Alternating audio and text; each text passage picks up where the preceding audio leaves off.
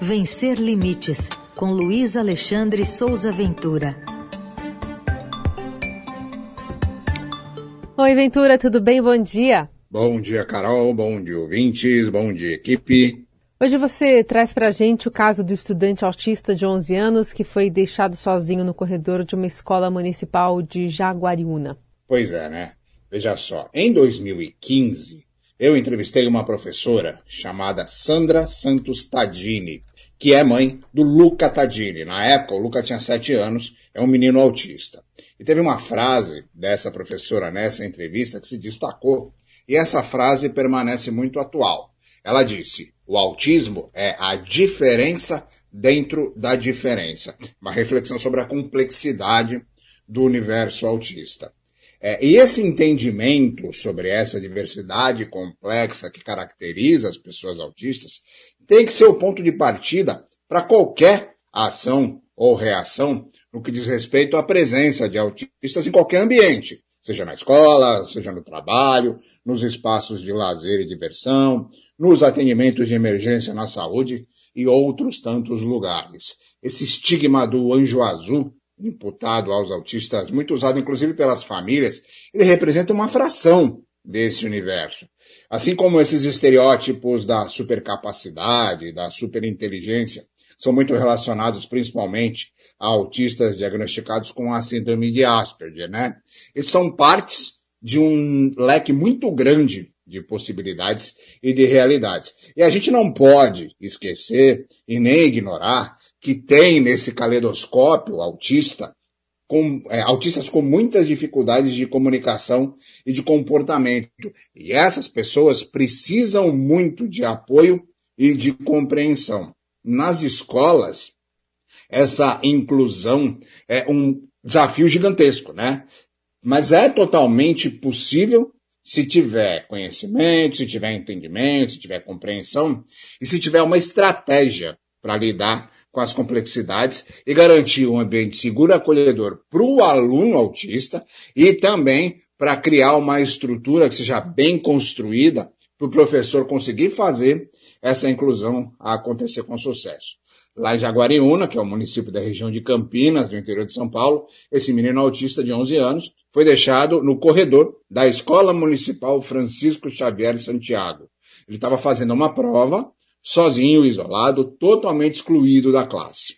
A decisão de colocar esse menino no corredor foi do vice-diretor da escola, sob o argumento de que esse estudante estaria atrapalhando a turma. A mãe da criança flagrou a situação. Ela gravou um vídeo e publicou nas redes sociais depois que ela foi alertada por alguém de dentro da escola. Ela estava trabalhando ela foi alertada por alguém de dentro da escola, ela foi à escola e ela gravou o próprio filho sozinho no corredor da escola. Imagina a aflição aí, dessa mãe, né, Ventura? Então, eu, a, a, aflição dessa mãe, o que se passou na cabeça dessa criança, é. o exemplo que essa escola deu para as outras crianças, é um cenário desastroso, né?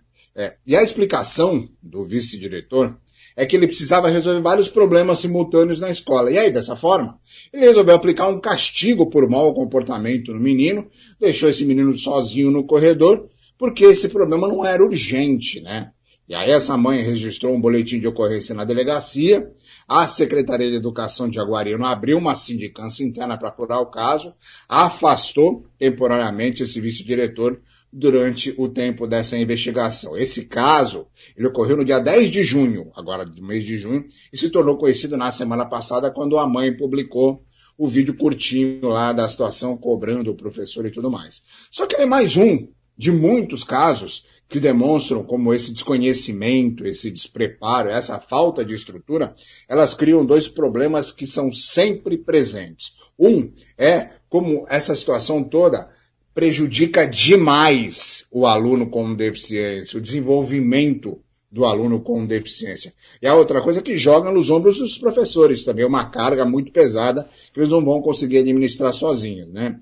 E aí tem uma urgência muito, muito real de investimento substancial na educação inclusiva e nas ferramentas para essa inclusão, na preparação dos professores para que esse tipo de situação não ocorra, na formação e na contratação de docentes para ampliar essa estrutura e, principalmente, num entendimento que precisa ser definitivo de que a exclusão e o isolamento dos alunos com deficiência jamais, jamais vão resultar em algo positivo, Carol.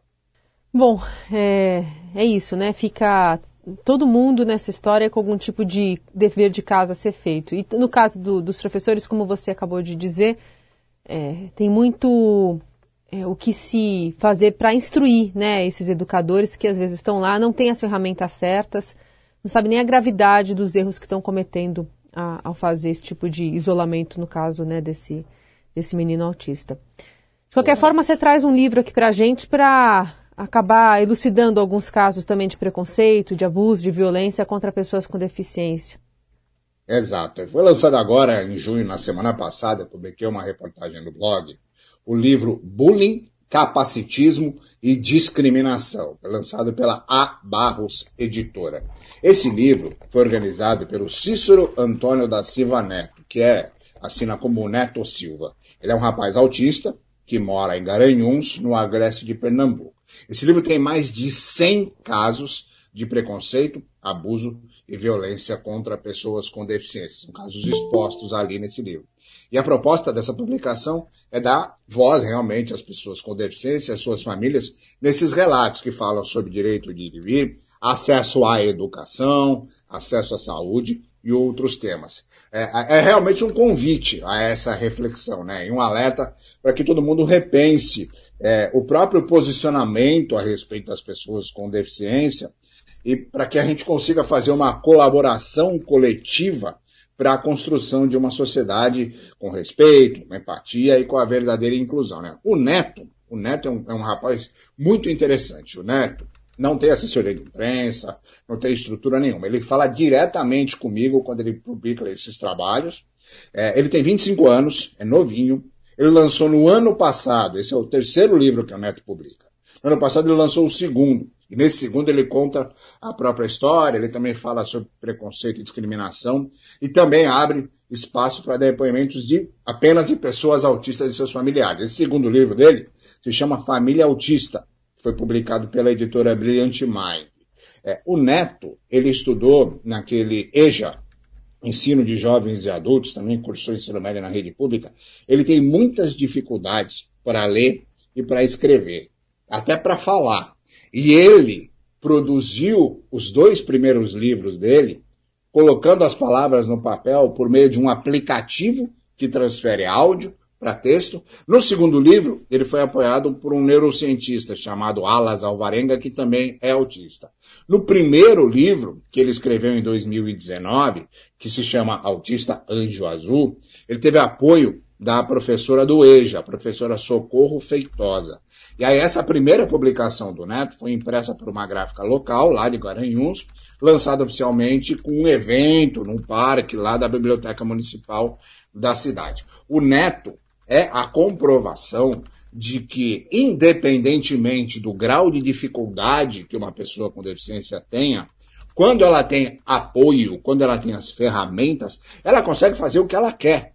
O Neto é o exemplo muito categórico disso. Tá? Eu coloquei no blog os links para quem quiser ver é, comprar o livro, tem a capa lá do próprio Neto, com a mão na frente, simbolizando lá a proteção contra o bullying, tem outras informações. A gente precisa ter em mente, mais do que nunca, principalmente na educação, que nada vai acontecer se a gente não avançar no sentido da inclusão real dos alunos com deficiência na escola, compreendendo de que maneira esses alunos podem evoluir e reunindo as ferramentas para isso precisa ter um, uma sensibilização muito forte do poder público a respeito disso, capacitar os professores, estruturar as escolas, senão nada disso nunca vai acontecer, né?